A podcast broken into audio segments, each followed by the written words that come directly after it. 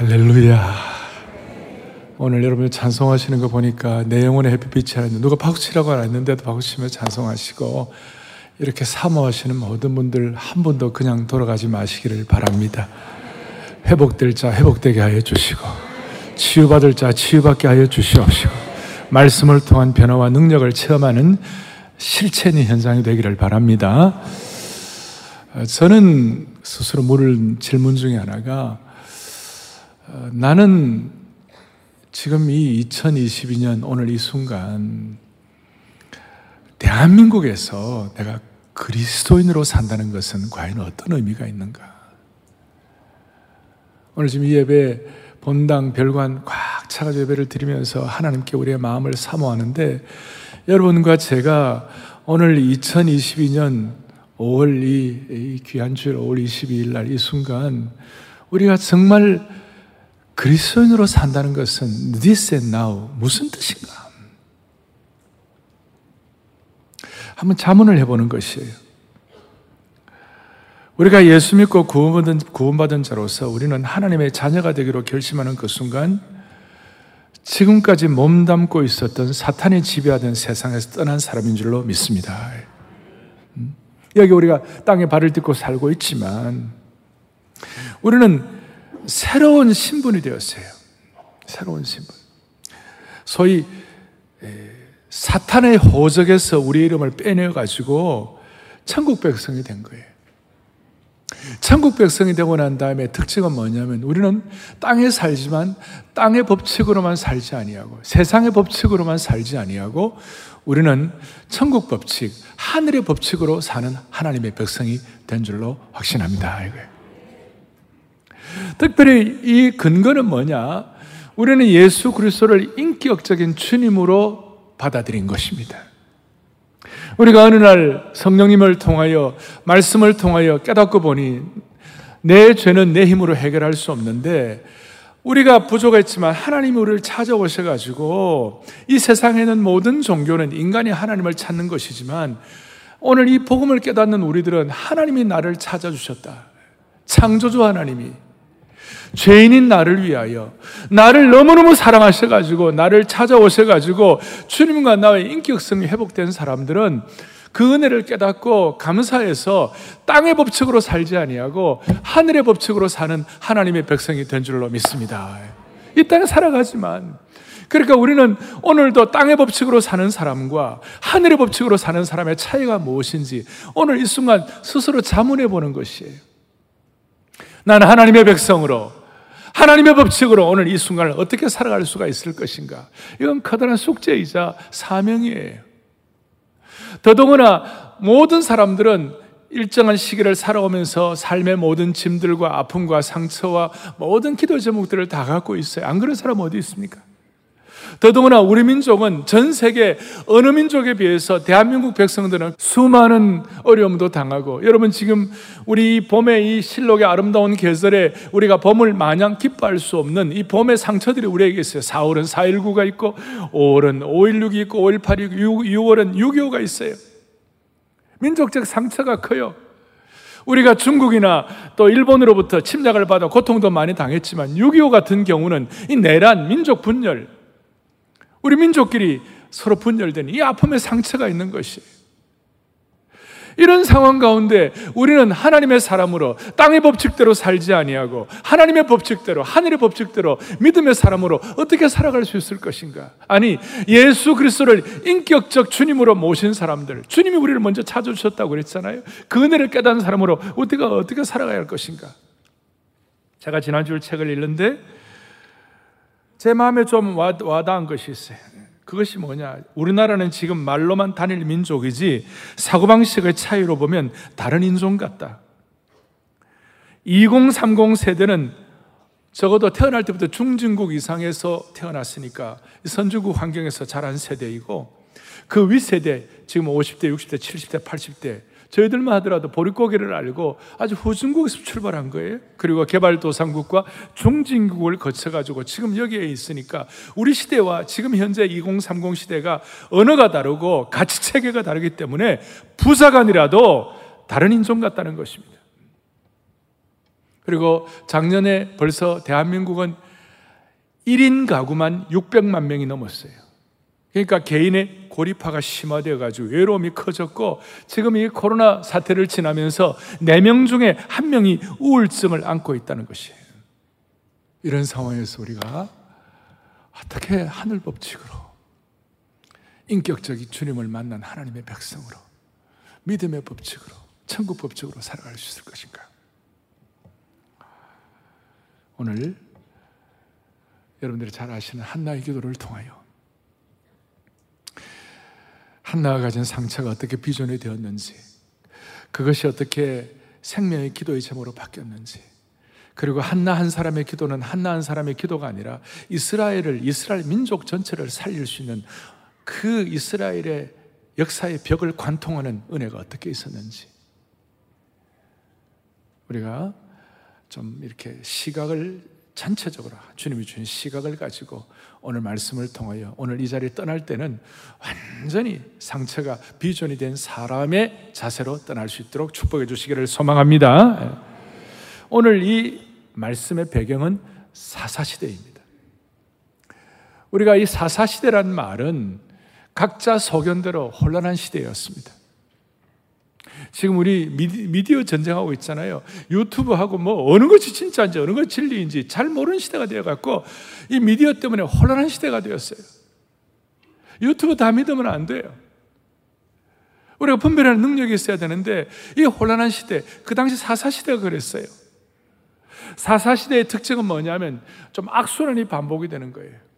하나님의 백성들이 먼저 그냥 조금 사람은 그렇잖아요. 좀 편안하면 하나님 안 믿잖아요. 하나님 안 믿고 범죄하니까 하나님은 하나님의 백성들을 그냥 그대로 놔둘 수가 없으니 그 범죄한 백성들을 이웃 나라를 통하여 치시기도 하시고 채찍질도 하시고 그러니까 또 정신버쩍 차려가지고 회개하는 것이에요. 범죄하면 하나님께서 징계하시고 징계하고 난 다음에 다시 회개하고 회개하고 난 다음에 다시 회복되고 그리고 좀 회복되어 어느 정도 있다가 그러면 회복될 때 하나님께서는 사사를 세우셔서 회복을 시키시고 그런데 사람들이 회복되어 좀 시간이 지나면 또 하나님 잊어버리고 자기 마음대로 살고 자기 배 두드리고 그렇게 하다가 하나님 또 징계하시고 다시 또 회개하고 다시 회복하고 그리고 또 하나님 또 새로운 사사를 주시고 이런 일들이 어떻게 보면 악순환이 반복이 되고 있는 것이 이게 350년이나 반복되는 이런 어두운 시대였어요. 근데 우리가 지금 이렇게 평가를 할 수 있지만 어떻게 보면 전지적 시점에서 성경 전체를 우리가 통시적 시점에서 우리가 사사 시대에 대해서 평가를 하고 있지만 그 당시 사사 시대에 살았던 사람들의 입장에서는 그들의 삶의 현장에 들어가 보면 주변 국가에 반복되는 침략과 압제로 인해서 그들은 아주 참담함과 두려움과 좌절감이 컸어요. 우리가 생각하는 것보다도 더 깊은 고통의 시간이었어요. 그런데 이 암울한 시대 가운데서 하나님은 역사의 새로운 길을 여셨는데 그 새로운 길을 여는 열쇠를 무슨 위대한 체제라든지 무슨 위대한 군대라든지 무슨 위대한 정치 역사, 정치 체제를 가지고 한 것이 아니고 그 열쇠를 한 가정, 아니, 한 사람의 기도를 통하여 그 역사를 풀어가셨던 것이에요. 오늘 본문에 등장하는 한나라는 여인이 바로 그 주인공이 되었습니다. 그 한나라는 한 여인의 기도와 그의 신앙의 자세를 가지고 그 모든 어려움의 담을 뛰어넘고 그 앞에 있는 벽을 관통하게 만들어 주셨습니다. 그래서 우리는 오늘 한나를 통하여 우리는 시대를 보는 역사의식을 가지고 땅의 법칙이 아니라 하늘의 법칙으로 살아가는 삶의 발걸음을 해야 되는 것입니다. 자, 한나는 여러분 어떤 사람입니까? 오늘 2절에 보니까 한나에게 무슨 일이 있었냐? 한나에게 남편이 엘가나라는 남편이 있었고 그 남편에게 두 아내가 있었어요. 그런데 한 사람의 이름은 한나고 또 한 사람의 이름은 분인나예요. 분인나에겐 자식이 있었고 한나에겐 자식이 없었어요. 한나는 정경 부인이고 분인나는 첩이었어요. 여러분 첩을 아시나요? 첩이라는 말이 좀 너무 강력하니까 그냥 한뭐 제가 제2의 부인이라고 그러겠습니다. 그래서 이 제2의 부인이 제1의 부인을 압도하는데 뭘 압도하느냐 하면 아들을 펑펑 낳는 거예요. 그리고 당시에 여러분 그 시대에는 그 아내가 아이를 못 낳으면 그 불임의 문제는 그냥 개인의 문제로 끝나는 것이 아니라 이거는 뭐 보통 문제가 아니에요. 그러니까 한나의 장래가 아들이 있느냐 없느냐에 따라 달려있을 정도로 그 아들의 문제는 심각한 문제였어요. 근데 이 남편이 제1부인, 제2부인이 있는데 제1부인, 정경부인이 이 한나를 더 사랑했어요. 더 사랑해가지고 한나에게 그 사랑의 표현을 더 많이 하는 거예요. 그것도 부인나 앞에서 그렇게 하는 거예요. 제2부인 앞에서. 이 바보 어리버리번 간 거예요. 남편이 좀, 좀 똑소리가 나야 되는데 아내를 진짜 사랑하면 뭐 보이지 않는 자리에서 제2 부인이 첩이 보이, 보, 이 지 않는 자리에서 좀 더 잘해주고 좀 마음을 해줘야 되는데 제2 부인 앞에서 그 제1 부인을 너무너무 잘해주니까 제2 부인이 할렐루야 그러겠어요? 제2부인이 열이 이만큼 받쳐가지고 막 앞에 이제 한나를 막 어, 조롱하고 아이도 못 난다고 그러고 막 그렇게 해요. 그러니까 오늘 본문에 나와 있어요. 6절에 뭐라고 나와 있냐면요. 그의 적수인 분인나가 그를 심히 격분하게 하여 괴롭게 하더라. 이렇게 나왔어요. 원수들에는 원수가 없어요. 이 사무엘사인 기자가 성경 기자가 쓰기를 분인나는 한나의 원수였다. 적수였다. 그리고 그, 그 적수 때문에 한나는 늘 심히 격동되고 마음이 괴롭고 고통이 컸다. 이렇게 나와 있어요. 그리고 심지어 그것 때문에 먹지도 못하고 울면서 고통 가운데 밤에 잠을 못 자는 상황이 되었습니다. 이것이 오늘 본문의 배경이에요. 그래서 이런 배경을 앞에 놓고 우리는 하늘 법칙으로 살아가는 우리는 오늘 2022년 오늘 이 시기에 이 실록의 계절에 우리는 어떤 식으로 우리의 삶의 방향을 잡을 것인가? 자, 한나가 마음이 너무 괴로워가지고 무슨 일을 벌어졌냐? 10절에 보세요. 10절 보니까 한나가 마음이 괴로워서 여호와께 뭐 했어요?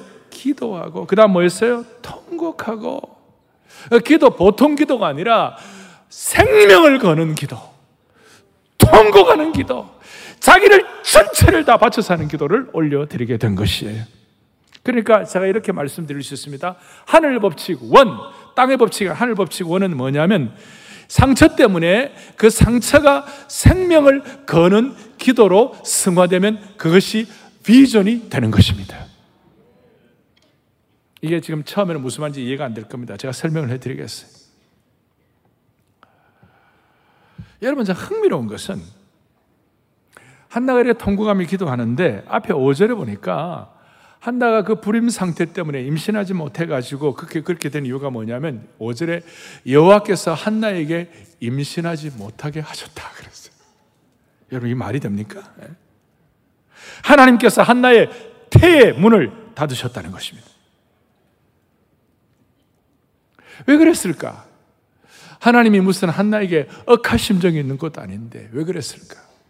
하나님의 큰 계획은 하나님께서 한나의 태문을 닫으셨을 때 그 이유는 그냥 너 고생해라, 너 통곡하라, 너 격분하라, 너 정말 고통당하라. 그게 하나님의 뜻이 아니고 한나가 다른 생각하지 아니하고 하나님 앞에 집중적으로 생명을 거는 기도의 자리로 나오기를 기대하셨기 때문에 그렇게 하신 것이에요.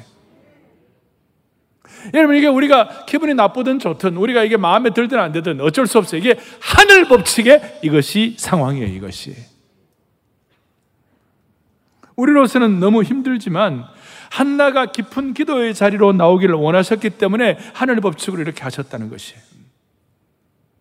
자, 오늘 이 한나의 불임 문제는 한나는 아이를 낳지 못하는 불임 문제지만 어떤 사람에게는 오늘 우리가 인생의 불임이 뭡니까? 어떤 사람은 그게 경제 문제일 수도 있고 남들은 다 잘 나가는데 나는 치질이도 안 되는 거예요. 어떤 사람은 그게 건강에 문제가 있을 수, 어떤 사람 암도막 났는데 나는 암도막 재발하는 거예요. 어떤 사람에게는 그게 자기 신념 체계, 이게 와장창 다 무너지는 거예요. 가족 관계, 심지어 자기 명예가 다 날아갔다. 이게 인생의 불임이 될 수가 있는 것이에요. 그게 어떤 이유인지는 다 모르지만 그것 때문에 우리가 깊은 기도의 자리로 나아갈 수만 있다면 그것이 영적으로 성숙하게 돼가지고 그것이 우리에게 비전이 될 수가 있다는 것입니다. 아, 이거 정말 여러분 그래도 뭐 아멘은 하지만 암예배 때는 아멘 소리가 좀 적더라고.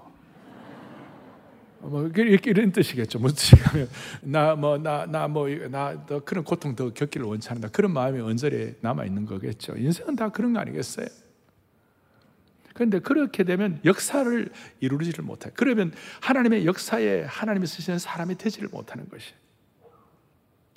그래서 왜 한나가 불임을 하고 하나님께서 태문을 닫으셨는가 하면 분나는 아이를 덜컥덜컥 낳았어요. 그런데 한나는 그렇게 못했어요. 그랬을 때 한나가 그것 때문에 마음에 너무 고통이 돼가 하나님 앞에 생명을 넣는 기도를 했어요. 그리고 그 기도를 할 때 드디어 한나에게 영적인 눈이 열린 거예요. 어떻게 열리는가? 11절 뒤에 이렇게 나와 있어요. 주의 여종을 잊지 아니하시고 주의 여종에게 아들을 주시면 내가 그의 평생에 그를 여호와께 드리고 삭도를 그의 머리에 대지 아니하겠나이다. 너무 고통스러워갖고 자식이 없어서 너무 힘들어가지고 하나님 앞에 기도의 자리로 나가지 않으면 안 되는 상황에서 기도하러 나갔더니 드디어 영적인 통찰력과 시각이 열린 것이에요. 그것이 뭐냐면, 아이고야, 이 내 자식을 위해서 기도했는데 이 자식이 내 자식이 아니라 하나님이 주시는 자식인 줄로 믿습니다. 내 자식이 아니라 하나님의 자식이군요. 내게 아니라 주님의 것이군요. 하나님이 허락한 자식이군요. 그걸 드디어 깨닫게 된 것이었습니다. 상처 때문에 기도했더니 영적으로 성숙하도록 은혜의 문을 열어주신 것입니다.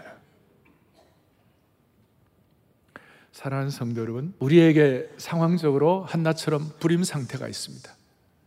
조금 전에 말씀한 대로 인간관계의 불임, 인간의 어떤 명예의 불임, 건강의 불임, 경제의 불임, 뭐 여러 가지 불임들이 있을 수 있습니다. 그런데 그 상처가 생명을 거는 기도로 제대로 승화되면 그것이 여러분들에게 비전이 되는 것입니다.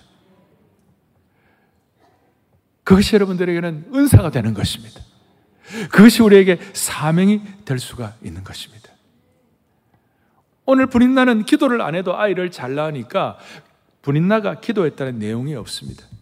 그런데 한나는 아이가 없는 고통, 더구나 그의 적수, 분인나의 괴롭힘의 환경이 있으니까 주님 앞에 납작 엎드려 가지고 생명을 거는 기도를 통하여 영적으로 깨닫게 된 것입니다. 그리고 그 기도에 대해서 놀라운 고백을 하고 있는데 11절에 지금 우리에는 하나님 나를 기억해 달라고 기도하면서 하나님 나를 기억해 달라고 나왔지만 전의 계획판에서 이렇게 나와 있어요.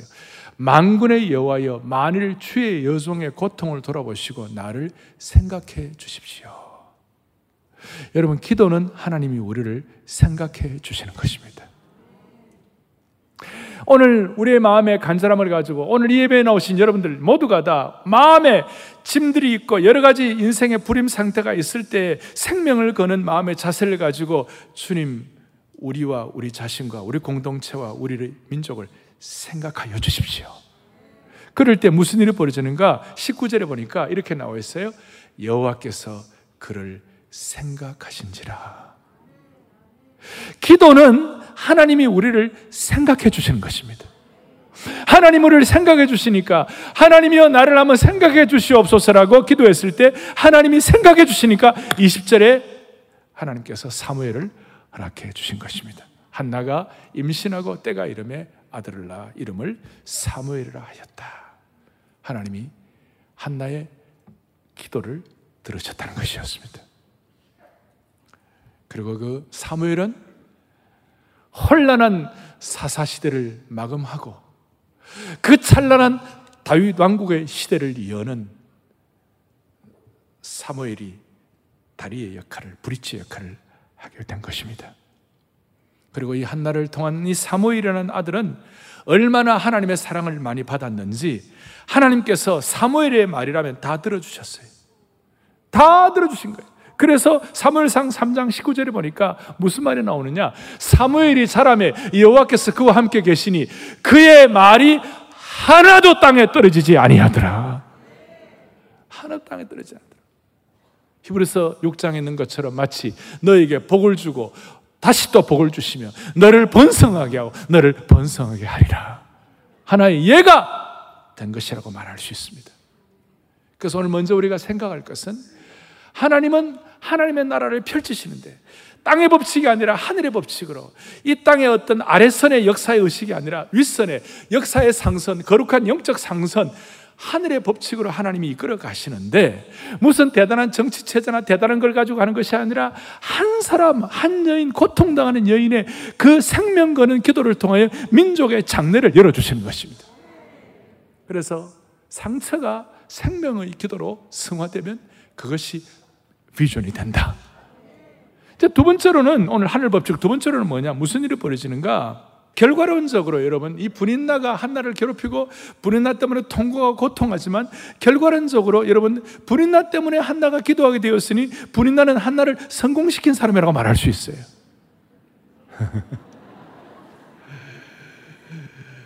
여러분 그래도 이 예배는 성숙한 사람들이 많아요. 자 분인나는 한나를 뭐, 뭐 시킨 사람이라고요? 성공시킨 사람. 미칠 것 같은 환경이 한나를 생명 거는 기도로 나가게 했으니까 적수와 원수와 눈물을 쏟게 하는 그 상황과 그 환경이 한나를 성공시킨 것이. 자, 이런 말씀드리면, 아니, 목사님, 그러면 그 여인의 악행을 정당화시키는 겁니까? 네벌, 그건 아니에요.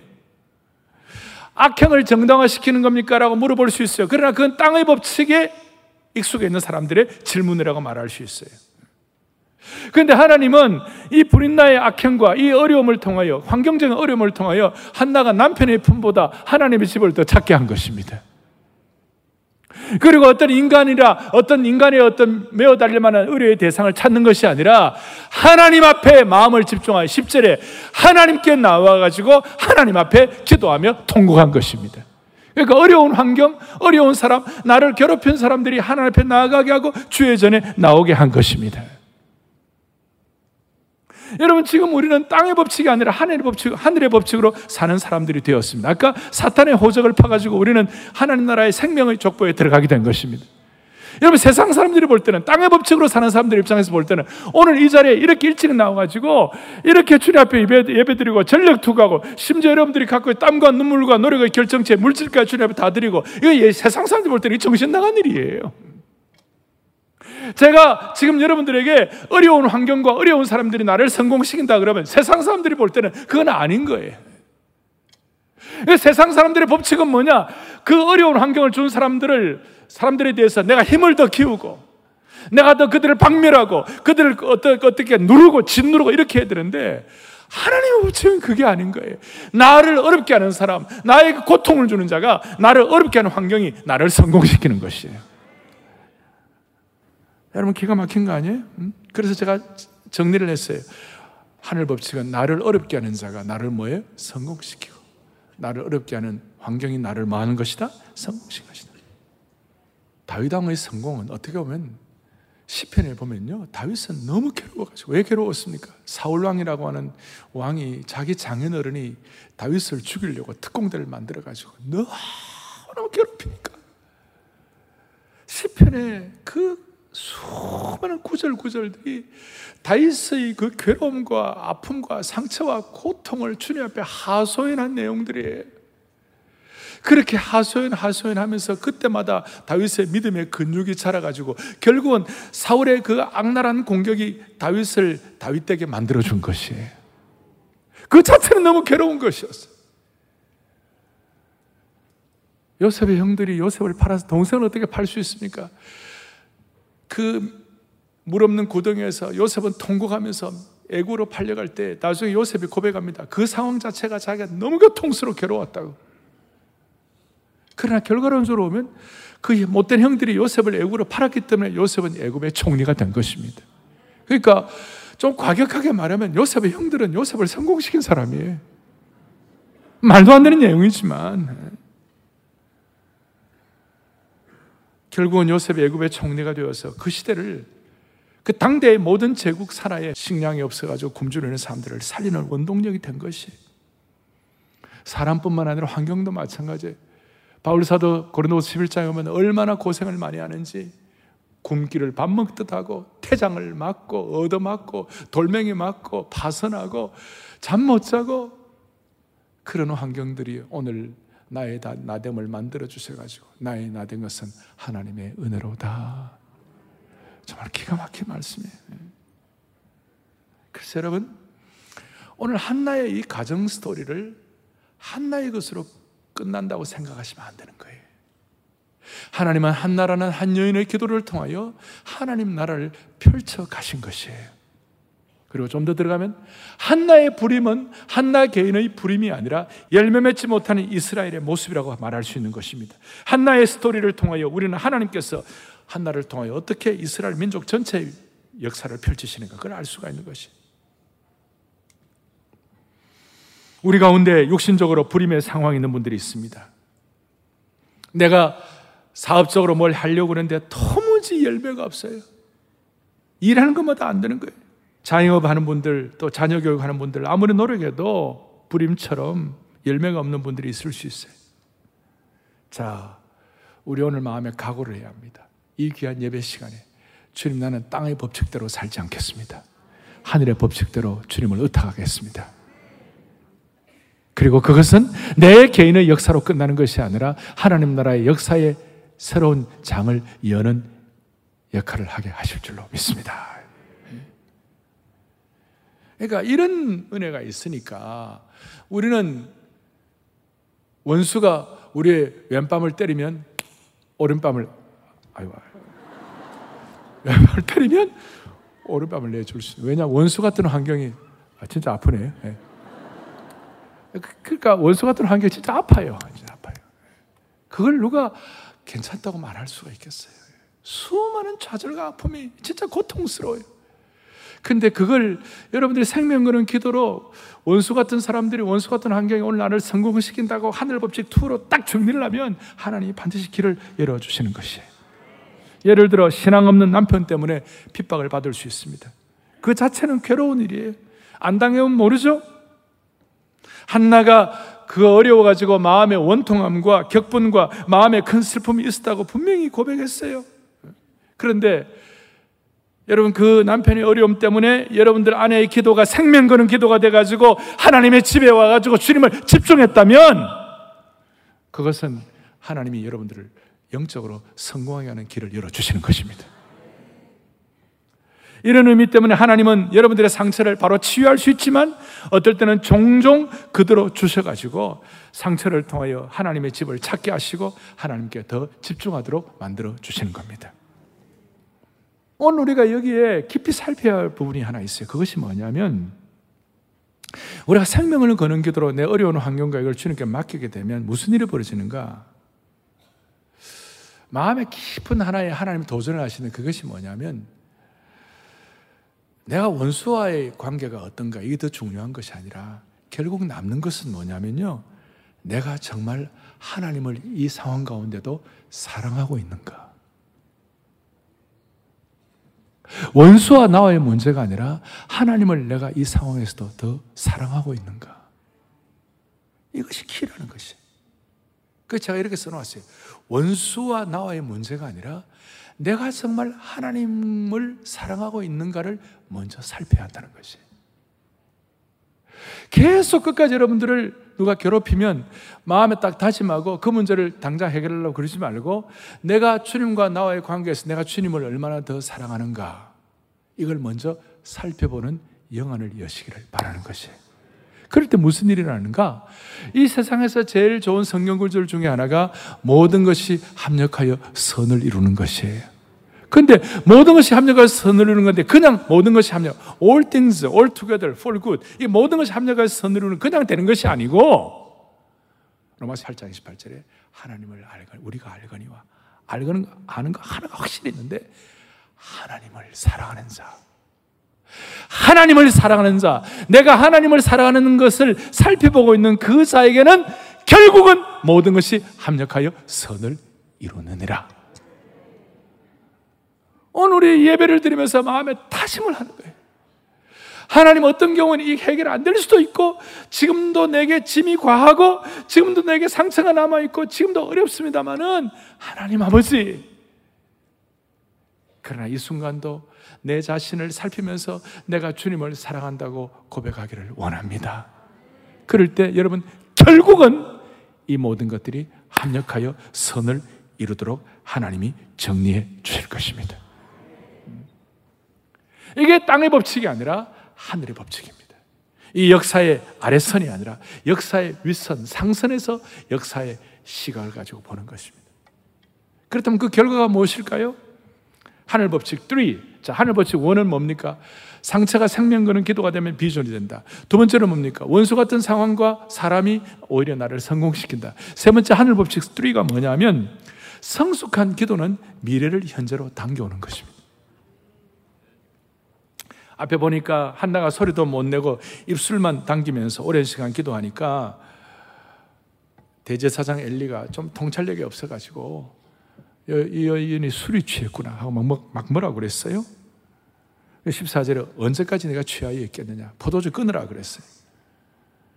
그 마치 이것은 마치 뭔가 하면 좀 지도력이 없으면 마치 시린 이에 한나의 시린 이에 식초를 뿌리는 일이야 그 받은 상처에 소금 뿌리는 일을 하고 있는 거예요 자, 그럼 이런 말을 들으면 한나가 데모를 하는 거예요. 어떻게 그 아픈 여인에게 그런 말을 할 수 있습니까? 대제사장이 되어가지고 물러가라, 물러가라, 물러가라. 하늘의 법칙에 사는 사람은 그렇게 하잖아요. 그러면서 한나가 담담하게 나는 술 취한 것이 아닙니다. 나는 내 마음의 고통이 너무 심해가지고 하나님 앞에 이렇게 기도의 자리로 나오지 않을 수가 없었습니다. 그렇게 기도하고 있는 것입니다. 그러니까 이 대제사장 엘리가 오랜만에 올바른 소리를 했어요. 17절에 뭐라고 그랬냐? 평안히 가라. 이스라엘의 하나님이 너가 기도하여 구한 것을 허락하시기를 원하노라. 기가 막힌. 그렇게 축복을 하죠. God bless you. 이렇게 축복을 하니까 오늘 요절이에요. 18절. 당신의 여종이 당신께 은혜를 가서 얼굴에 할렐루야. 가서 먹고 얼굴에 다시는 근심의 빛이 없었더라. 그 복잡하고 어렵고 원수 같고 적수 같고 고통과 통곡이 있었던 그 상황을 아주 심플하게 받아들인 것이. 아직 사무엘을 얻지도 못했어요. 그런데 미래에 일어날 그 일을 믿음으로 고백하고 그냥 다시는 근심하지 아니하고 아주 심플하게 어떤 적용을 했냐면 18절 뒤에 얼굴에 근심의 빛이 없이 가서 먹고 회복되었다. 여러분 마스크 끼고 있으니까 지금 회복된 줄 안 된 줄 제가 잘 모르겠어요. 그러나 여러분들의 얼굴에 근심의 빛이 물러가게 하여 주시기를 원합니다. 그리고 중요한 그 하나의 태도가 뭐냐? 다시 먹는 것이었습니다. 여러분 마음이 괴로우면 진수성찬을 차려줘도 밥맛이 없어요. 근데 마음에 기쁨이 넘치면 소박한 음식 된장찌개 하나 넣고서라도 맛있게 먹는 것이. 그래 오늘 이 한나가 이 음식을 먹, 먹었다 그랬을 때 맛있게 먹었을까요? 아니면 깨작깨작하고 억지로 먹었을까요? 맛있게 먹었어요. 그러니까 먹으면 우울증이 회복되는 것입니다. 그래서 그리스도인들은요 입맛이 없다 될 말이에요? 안 될 말이에요? 여러분, 이건 제 얘기가 아니에요. 한나가 가서 빠지긴 했지만 맛있게 먹고 다시는 근심하지 않았더라. 가서 먹고 앞에다 마음에 가루를 가지고 맛있게 먹고. 여러분, 저는요, 아파도 된장찌개는 맛있어요. 그러니까 그 아픔이 오래 가지를 않아요. 예수님께서는 정말 상처받는 자들을 주님이 치유하실 때 독특한 방식을 취하셨어요. 제자들이 우울하고 낙이 없고 비전 소명 다 떨어지고 난리 쳤을 때 예수님께서 갈릴리 바다에서 제자들 초청해 놓고 와서 조반을 먹으라. 와서 아침 먹으라. 왜 이, 이, 이 구원 역사의 위대한 성경에서 요한복음 21장에 와서 왜 아침 먹으라고 그랬을까? 그래서 제가 젊을 때 우리 대학부 할 때 여름 수양의 주제가 뭐냐면 와서 조반을 먹으라였어요. 거기 참석한 사람들 지금까지도 아침 잘 먹고 있습니다. 그리고 그 위대한 선지자 엘리야가 너무나 핍박당하고 상처를 받아가지고 로뎀나무 밑에 가고 죽기를 청했어요. 나 죽고 싶습니다. 우울증 때문에. 나를 죽여주십시오. 그럴 때 주님께서 어떻게 했냐? 그의 얼굴을 만져주시고 떡과 물을 주셨어요. 그리고 먹으라. 엘리야가 먹고 회복된 것이. 죽고 싶었을 때는 밥맛이 없었을 거예요. 그런데 하나님이 주신 그 떡과 물을 통하여 엘리야가 다시 회복된 것이. 여러분 밥맛 없는 분들 정말 아픈 분들 주님 앞에 메어 달리세요. 오늘 한나는 가서 맛있게 먹고 다시는 근심이 없다고 그랬사오니 하나님 나도 그렇게 해 주십시오. 나도 그렇게 해 주십시오. 말씀을 정리하겠습니다. 하나님은 한나를 통하여 어두운 시대에 세판짜기를 했습니다. 암흑의 시대를 완전히 역전시킨 사람이 한나였고 역전시킨 도구가 한나의 기도였습니다. 한나의 인생은 한나로 끝나는 것이 아니라 사무엘을 통하여 역사의 어둠을 밝혀버렸습니다. 소위 역사의 세판짜기를 한 것입니다. 하나님은 보잘것없는 한나를 통하여 하나님 나라의 세판짜기를 하는 분이십니다. 바울은 이걸 깨닫고 바울은 고린도전서에 세상에 미련하고 가난하고 없는 자들을 통하여 강한 자들을 부끄럽게 하신다. 하나님은 세상에 미련한 자들을 택하셔서 하나님의 일을 하시는 것이다. 1절, 2절에 한나는 에브람 산지 출신입니다. 무슨 예루살렘의 그 위대한 예루살렘의 똑똑한 지역 출신이 아니에요. 그냥 뭐 별, 별 대단하지 않는 지역 출신이에요. 그런데 하나님은 그 한나를 통하여 역사를 일으켜 주신 것입니다. 이제 다음 주부터 룻기 다락방을 하게 될 터인데 여러분 룻은 모함 여인이었습니다. 아무것도 아닙니다. 손가락질 받는 이방 여인이었습니다. 그를 통하여 하나님은 시대의 어두운 시대의 세판짜기를 다윗 왕국을 여는 역할을 하게 된 것입니다. 대한민국도 마찬가지입니다. 대한민국 역사는 고난의 역사입니다. 상처의 역사입니다. 근데 하나님이 은혜를 주셔가지고 지금 돌이켜보니까 전 세계에 1인당 선교사 파송 비율 세계 1위가 대한민국입니다. 어떻게 하다 보니 이렇게 된 것입니다. 우리가 수많은 어려움도 있고 문제도 있지만 하나님이 이 민족을 교회를 통하여 다시 새롭게 주시기를 바라는 것입니다. 이렇게도 간절히 이렇게도 사모하면서 모여서 기도하는 주의 백성들의 기도를 주님이 응답하셔서 지금 우리가 무슨 K-팝이다. 그 다음에 무슨 어, K-칼초다. K-푸드다. 뭐 이런 거 많이 합니다만은 K-부흥을 주시기를 바랍니다. K-부흥을 주시기를 바랍니다. 회복을 넘어 부흥의 역사를 허락해 주시기를 바라는 것입니다. 역사상 우리 기독교 프로테스탄트 가운데서 고난을 가장 많이 겪은 사람들이 프랑스 위그노였습니다. 제가 최근에 위그노에 관한 책들을 읽으면서 마음에 너무 막 아리고 시렸어요.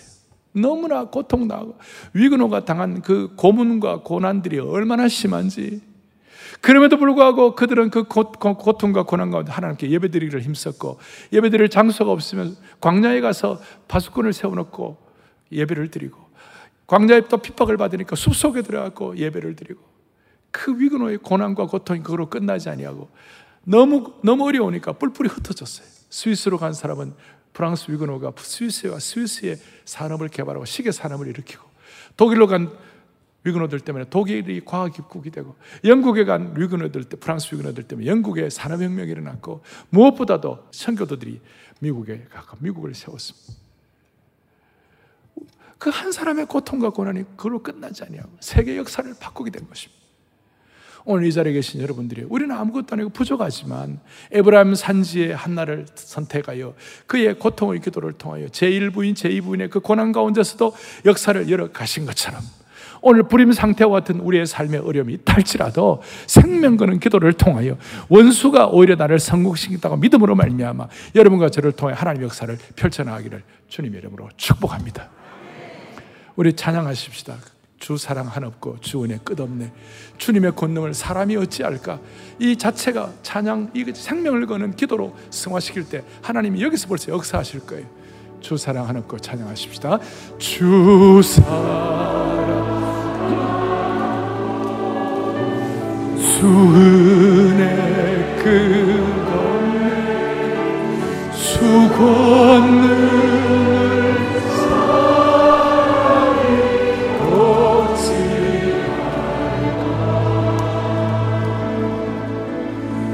내주 예수 넘치네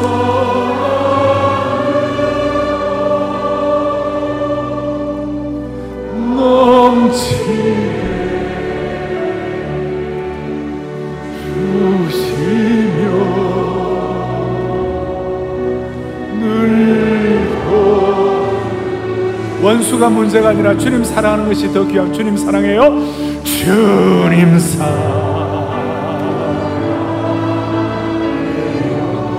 온 맘과 온 맘과